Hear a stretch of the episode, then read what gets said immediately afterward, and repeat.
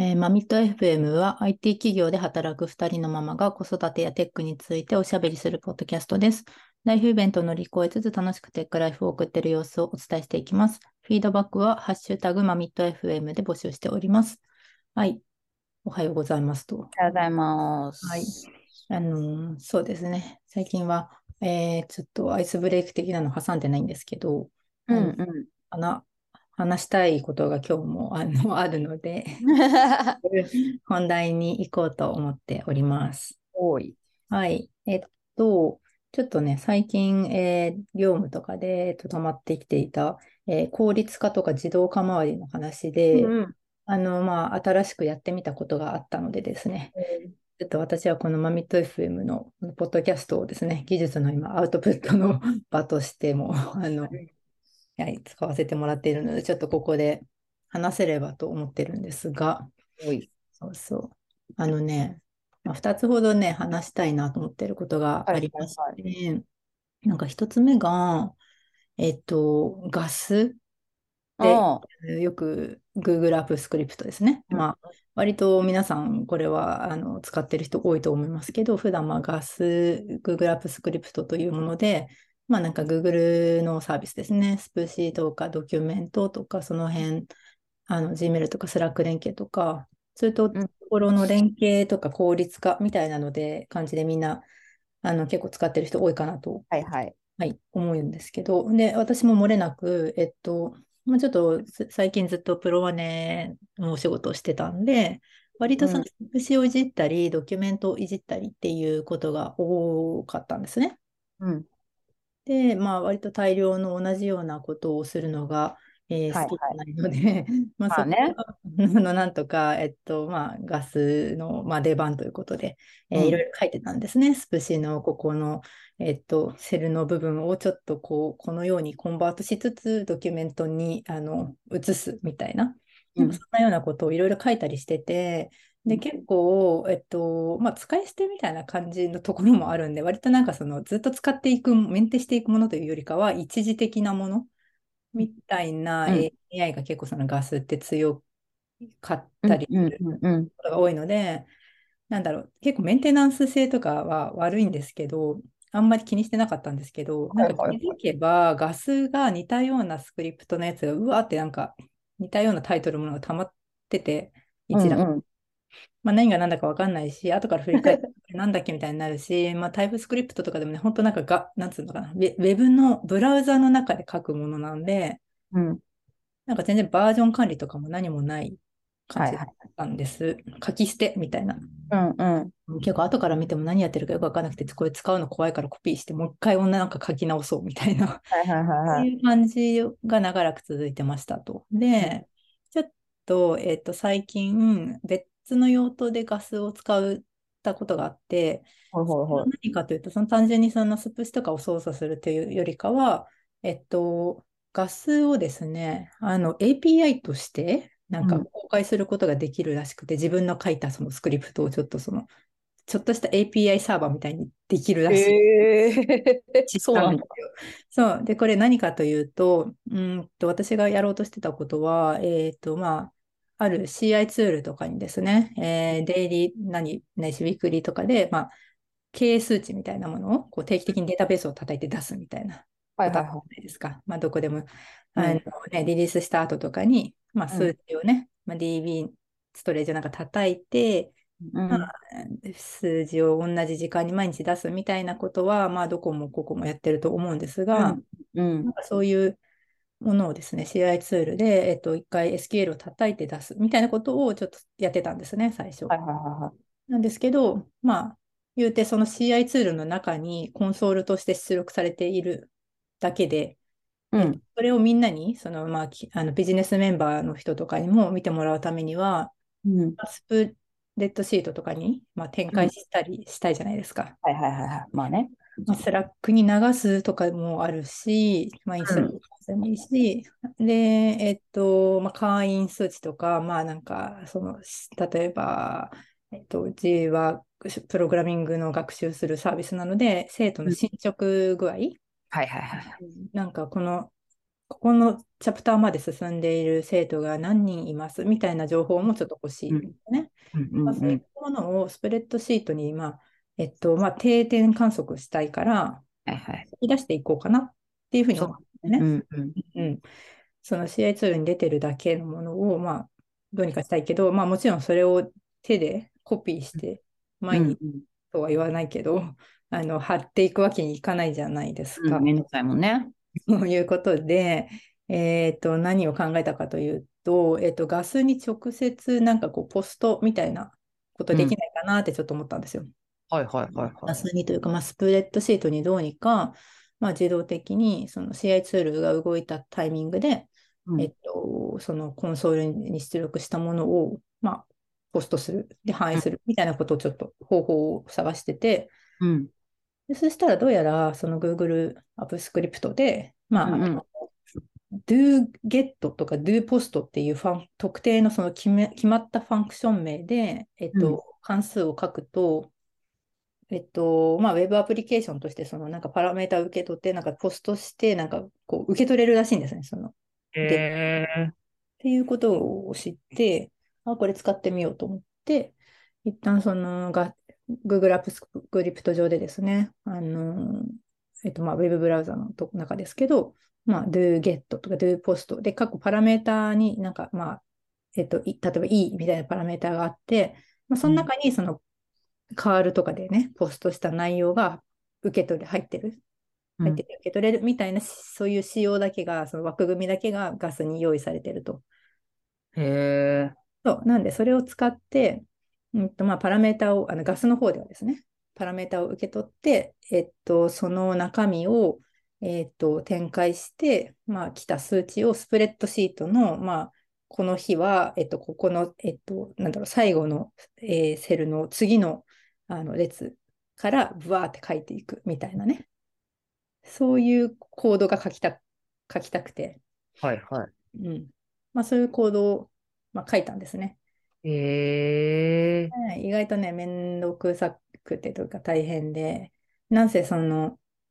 あの、ポストされてきた元は別になんかちょっとガスって JS-like というか、まあ、ももうほぼ JS なんですけど、まあ、それで書けるから、まあ、書きやすいというか、どうとでもなるんですけど、ちょっと送る元の方っていうのが、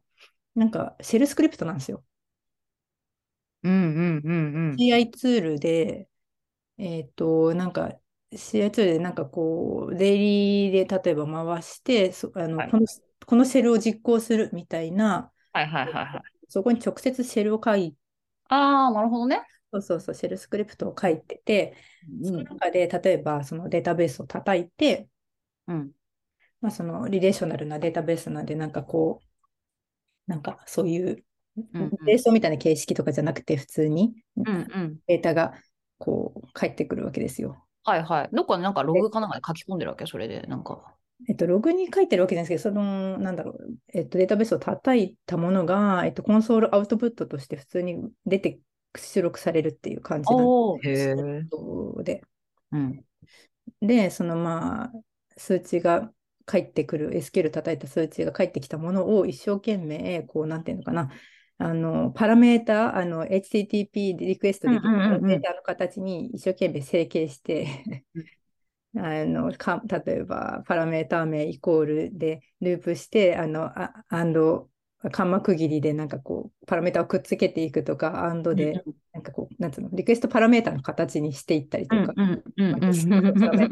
なんかちょっとそういうちょっと泥臭い作業を、へえ。あの、シェルスクリプトの方、ちょっとそっちの方が大変だったんですけど、はいはいはい。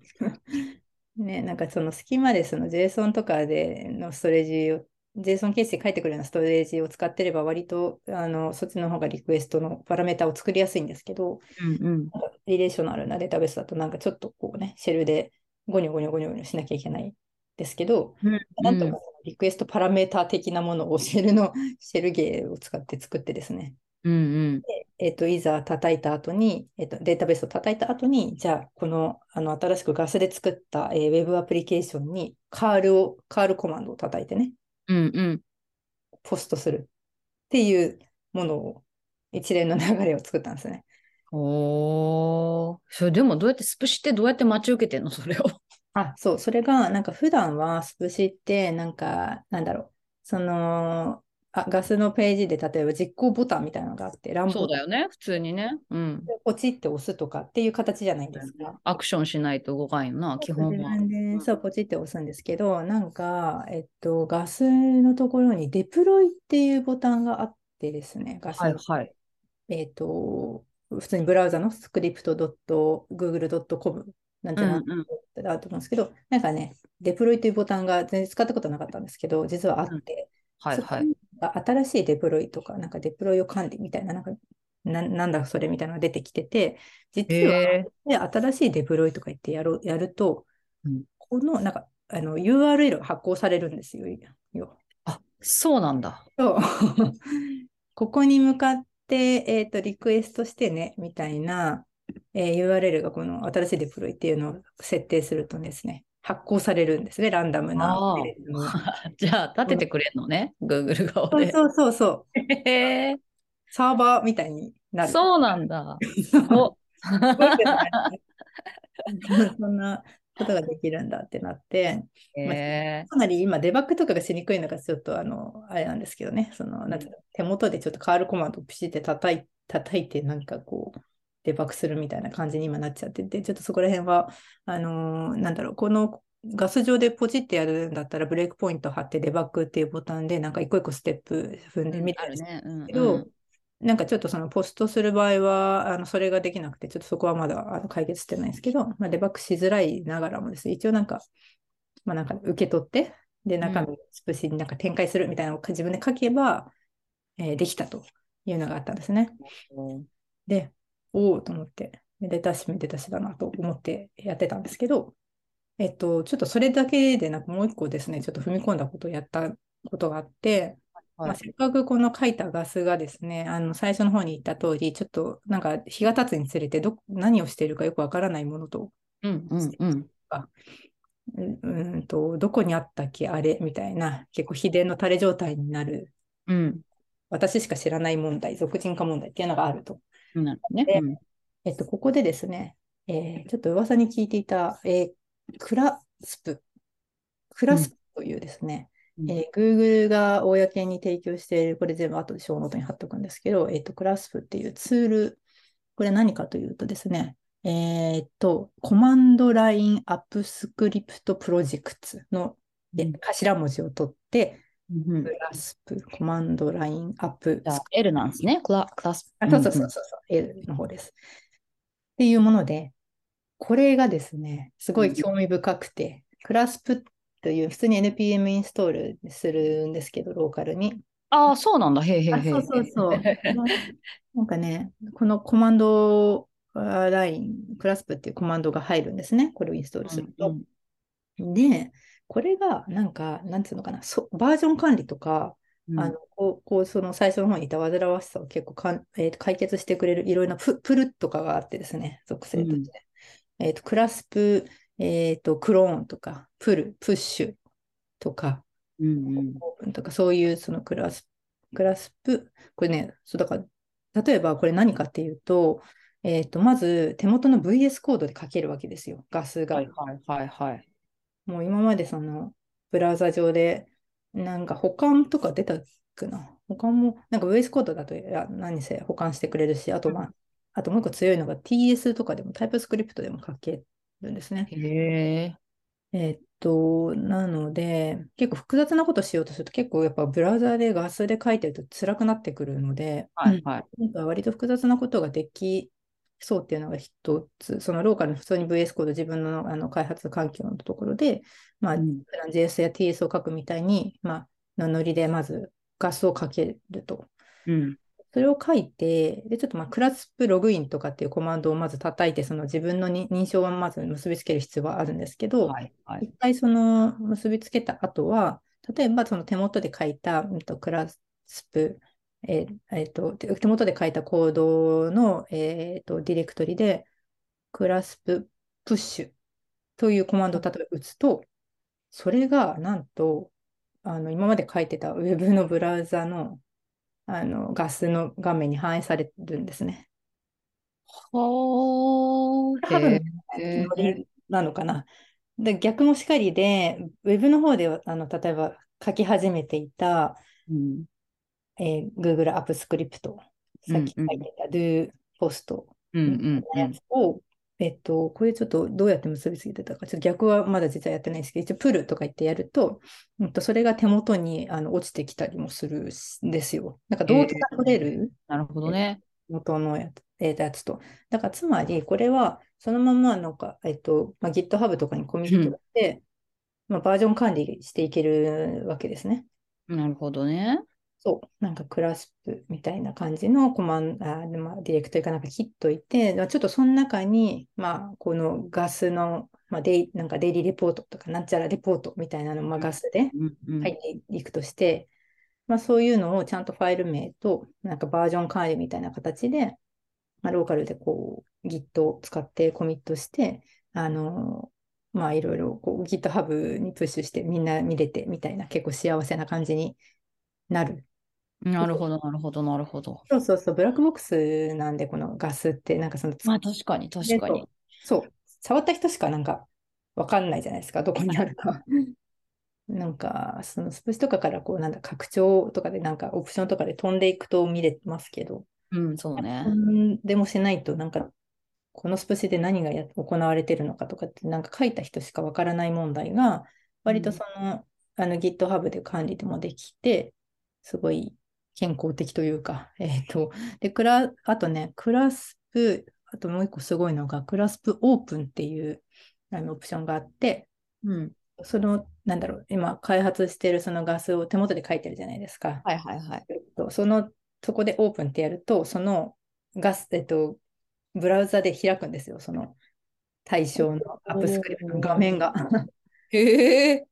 そう、ピッて開くブラウザでみたいなのとかね、結構いろいろね、面白い、これ面白いなと思って。えー、まあまあ、要するにコマンドライン、CLI のなんかまあ、コマンド意識を落としてきて、うん普通に、あれだよね、コマンドラインで操作してるってことだよね。そうそうそう、そういうことですね。つまりガスをコマンドラインで操作できるっていう話ですね。はいはいはいはい。なブるほど。ポチポチだったのが。なんかその、そう、まあ GitHub とかにコミットできるという点と、うんまあうん。そうですね。あの、まあ、うん、手手元でまあ開発できるっていうのはでかいですね。なるほどなるほど。そのそういうあのガス周りの最近効率化周りのところでちょっとやってみた話があったんで。うん、うんすごい。でもこれは何だろう、クラスパーどこまでこう、なんだろう、機能として拡張するんだろうね。なんか、うん。結局、あれだよね。だから GitHub と今日、うまいことこう、うん。組み合わせて使ってりゃいいよね、みたいな。そのうちなんかあれなのかな？それこそね、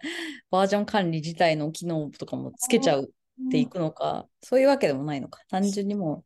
う手元でできるよ、出し入れできるよみたいなスコープでやるのかな？なんかね。ね。なんか、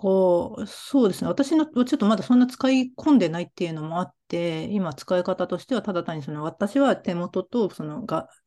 ガスのブラウザとのやり取りでしか使ってなくて、バージョン管理はあくまで GitHub っていう風なやり方をしてますが、もしかしたら、 clasp 自体でバージョン管理ができるとかっていうのがあるのかな？それそうなんだ。なんかなさそうか。 Develop、Develop Locally Manage Develoップうん、なんかね、 Versions、create, update and view your multiple deployments of your project. うん多分バージョンあるけど、クラスプバージョンっていうのはまあ普通にこれのバージョンが出るっていう話だと思われるので、なんかバー、この、なんだろう、バスクリプト自体のバージョン管理の話ではないような気はする。そうね。バージョンって言ったら多分このクラスプ自体のバージョンがいくつですみたいな。あ？違うか？違うか。クリエイテッドバージョン28。あ、なんかバーバージョン28が作られましたって出てきましたね。なんかもしかしたらできるのかもしれない。できるのかもね。みたいに、自体のバージョンではないですね。ちょうどクラスプの GitHub レポジトリを見てるけど。あ、そうそう、今私もそれ見てる。結構いろいろできそうだね。あ、そうなんですよ。やっぱりね、あの、本家が、Google 社本家がこう出してるやつで、なんかいろいろ使いこなすと良さそうですよね。確かにバージョン管理ごめんなさいね。普通に手元ででなんかできそうな気配しますね。そう。まあでもね、みんながやっぱ周りの人たちが何の環境を使ってるかとか結構重要だから、うん。これで管理しちゃうと逆にめんどくさいっていうのもあり得るのかもしれないけど。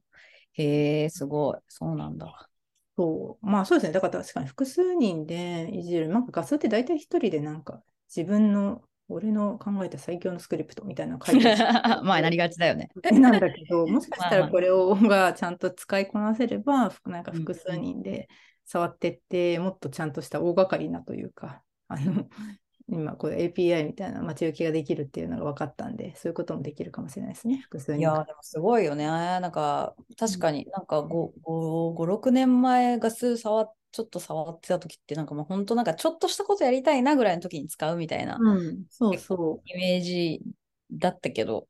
でもまあ確かになんかさ、それこそタブローとかさ、なんかああいうガッチガチのなんかちゃんとこう BI ツール導入するって結構お金もそれなりにかかるしさ、うん、なんか結局だから使い切れてないじゃん。これスプシでよくね？みたいなレベルのもの中にやっぱあったりするから、結局なんかいい感じのちょっとデータ見たいなみたいなのって結構なんかニーズとしてあり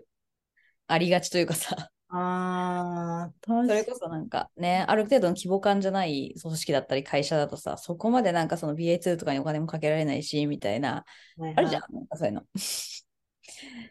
そうか。BI ツールわかんない。私がタブローをちょっと使ってみたときは、マジでビッグ、ビッグクエリに入ってるデータレベルの超絶でかいデータだったから、とてもじゃないけど、スプシじゃって感じだったけど、結構巷ではあれなんですかね？スプシでよくね？みたいなのをいや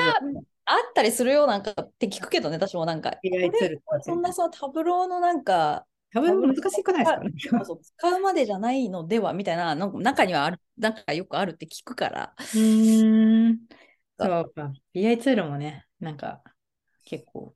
うんなんか戦国状態というか、すごいありますよね。そうそうそうそうもうなんか、どんどんあどんどん出てくるもんね、なんかね。そう、そうね。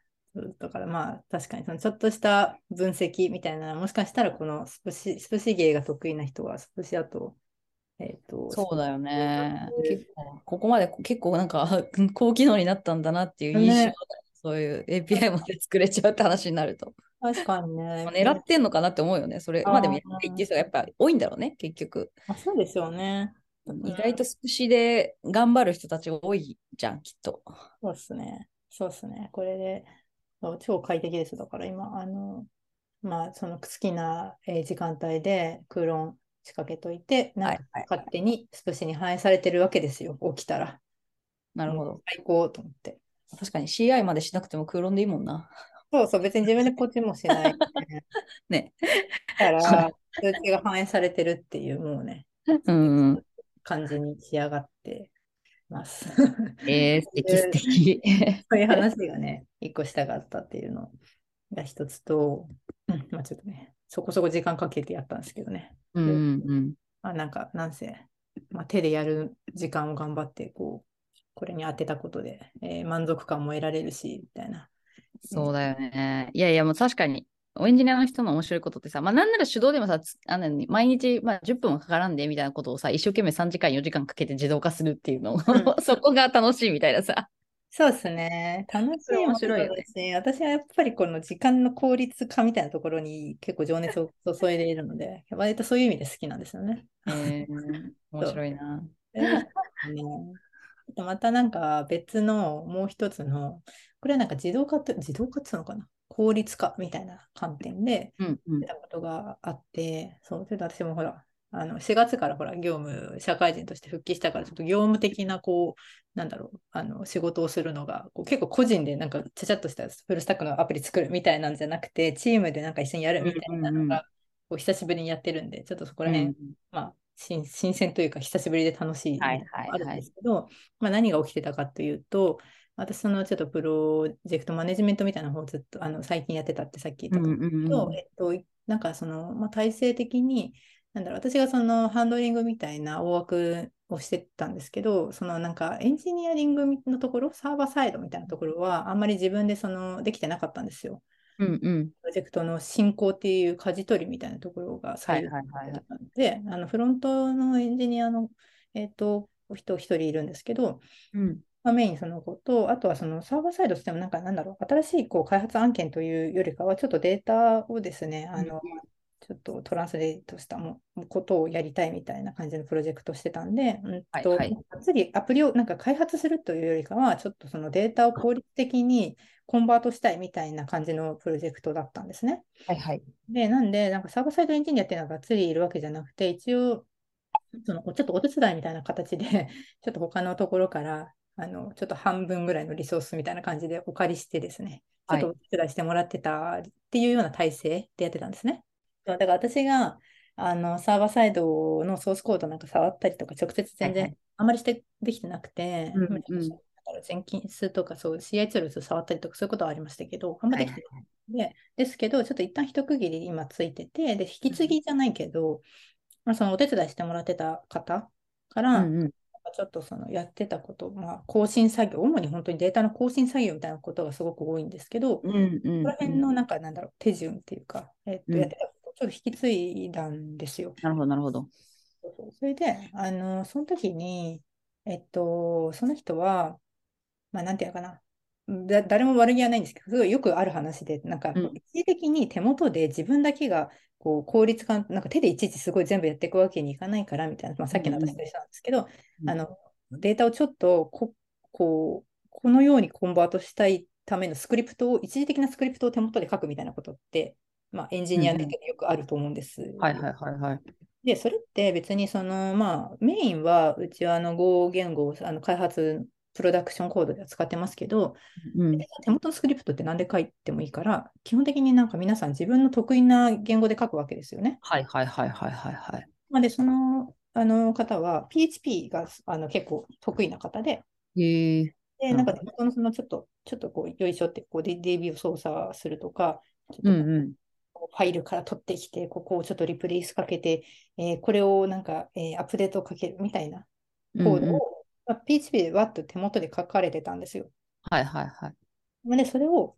あのその方も別に多分、プロジェクトどうなるとかも分かんなかったから、本当には引き継ぐつもりも多分なくて、そもそも。うんうん。やってたのを、まあ、あるあるなんですけど、それをちょっとあの引き継ぐことになってしまったみたいな。はいはいはい。どうしよう、これみたいなうんうんうん。感じのことになって、で、えっと、まあ、もちろんなんか自分でその書き直したりしてもいいんですけど、まあ、その人は結構こういろいろこう創意工夫を、なんか例えばイレギュラーなケースがいろいろあるんですから、なんかはいはいはいはい。一つのパターンがあるんだけど、if なんかこういうデータが来たらこうだみたいな、結構そこら辺を吸収した、割となんかすごいちゃんと、なんだろう、いろいろな場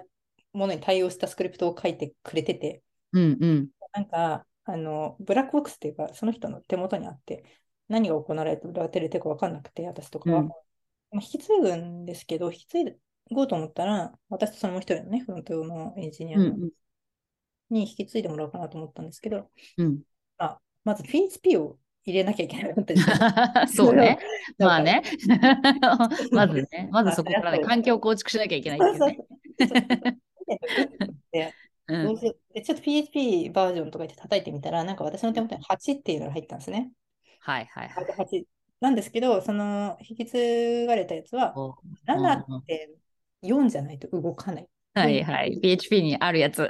そうそうあ あるあるやつね。PHP とかって確かなんか Python とかもあるじゃないですか。2.7と3とで全然違う言語だみたいな。はいはいはい。そういう感じだなのかなみたいな。7.4っていうバージョンじゃないと動かないっていう話だったんですね。はいはいはい。で、うん、みたいな。手元のなんかに、なんかそもそもプリンされてるあの PHP の8ってやつをわざわざ落とすの？みたいな。ダウングレードするかみたいな。だもしくは、その、まあ、どの言語のバージョン管理のうんうん。ツールがあって、あの、ノードとかもね、あの。どのバージョン使うとかっていうあのバージョン管理のありますけど、まあ、そういうの使ってもいいけど、まあなんか、なんとなく PHP、ほこれ以外に絶対使わないし嫌だなと思って、はいはいはいはい。あかつ、個人のローカルの、えっと、に依存しちゃうから、いやもちろん、これなんか例えば CI ツールに移してやるっていう手もああったんですけど、なんかちょっといろんなこう、ネットワーク上のいろんな制約とかがあってですね、うん一旦なんかとにかく時間もすごいなくて、き継いだみたいな状況があったんですけど、はいはいはい。をどうにかして、うんと、まあ、あの、コンテナ化したっていう話なんですけど、結論。へえ。そう。あの、私は Docker がすごい好きでですね、あの、うん。これ、これぞコンテナ化する時じゃないかと思って、うん。なんかその方も全然あのわ悪くないというか、むしろなんかよくある話ですごい、うん。私もちろんよくやっちゃったりするの手元のシェルスクリプト、シェルゲー、うんうんこれ、これくださいとか言っても困るよな、みたいな、あるんですけど、まあ、そういうノリで、あの、一応なんかこう PHP なんとかなんとかっていうコマンドを叩く、こので、次はこれを叩くみたいな感じの手順を作ってくれてて、はいはいはい。そう、PHP なんとかって叩きます、叩きます、うんうん叩きます。これをインストールします。この、なんだろう、えー PHP のなんかこう、周辺ライブラリのこう、なんつうのかな、管理するツールみたいなのがあるらしくて、はいはいはい。インストールしますとか、なんかそういう手順とかああるわけですけど、はいはいはい。まあこの辺のね、一連の流れを結局全部、えー Docker ファイルに書いて、うん。あのーなんで、えっと、コンテナ、なんかベースのイメージっていうのを、あの、うん Docker のファイル選べるんですけど、うん。そこをベースイメージを、まあ、まず PHP の7.4くらいはい入ってる、えーまずそのベースのイメージに、えっと、いろいろ書いていくわけですね。うん。なんか、ここの、まあ例えば Git をインストールしておくするとか、うんうん。PHP となんかそのデータベースを接続するためのライブラリをインストールするみたいな手順を、まあ、Docker ファイルにわーって書いていくと。はいはい。えーまあ、最後はこのその、えーの実際に引き引き継がれた PHP なんとかなんとかみたいな、えーと、コマンドを叩く、何個か叩くみたいなのを、まあ、全部手続き的にこう書いていくんですね。はいはいはいはい。まあ、そうこれがね、すごい良くて、まあ、ちょっといやっぱりその MacOS で作ってた環境と、まあ、言うてこれは Linux なかな？の、えっと、イメージになるので、うんうん。ちょっとだけそのなんだ挙動が違うところみたいなことはうあったんはうんなんかちょっとデバッグしたりとかしなきゃいけうんうんうんなかったんですが、えっと、一旦それができたらすごい快適で、やっぱり。うん。当たり前だけど、その、ピなんか言語をインストールしてとか、なんかいろいろしなくてよくて、一回この Docker、えーをファイル、Docker ファイルをまあビルドしてランするコマンドだけ、あの、リードミーに書いておけば、うん。何が嬉しいかって、私の手元でそれをやろうが、まあ、あと PHP、まあ、一つはもちろんこのいろいろコマンドを何個か10個ぐらい打打っていく必要が、まあ、いちいちね、すごい更新頻度が高いから、使う頻度が高いから、うんうんうん。それをいちいち打たなくていいっていうのが、まあ、最高にいいのと、うんかつね、どっかなんちゃらなんちゃらっていうのを打っとけいいいいので、うんうん。あとはその複数に、私だけじゃなくて、他の人も、他のメンバーもこれを使って更新したいと。うん。なんかちょっとそもそもみたいなところがいろいろあるんですよ。突っ込む突っ込もうと思う。と、あ、そもそもそんな方法で、えーデータを更新するのかみたいなところもああるんですけど、ちょっといろんな時間とか余裕の都合上、リソースの都合上ですね、ちょっとこんな状態になっているみたいなこともありあるはあるんですけど、まあ言うてもその中でもね、まあ暫定対応としてなんですけど、Docker のコンテナ化することによって、あの私と、そのもう一人のメンバーも、その、まあ、プルしてきて、うんどこを手元でこのリードミーに書いた1ワンライナーをポチってすれば、えー、すべての PHP のなんか内容があの展開されるみたいな状態になったっていう、えあー、まあ、嬉しいとこですね。それってドッカーデスクトップとかを使ってるの？なんか。あ、それも使、なんか使っ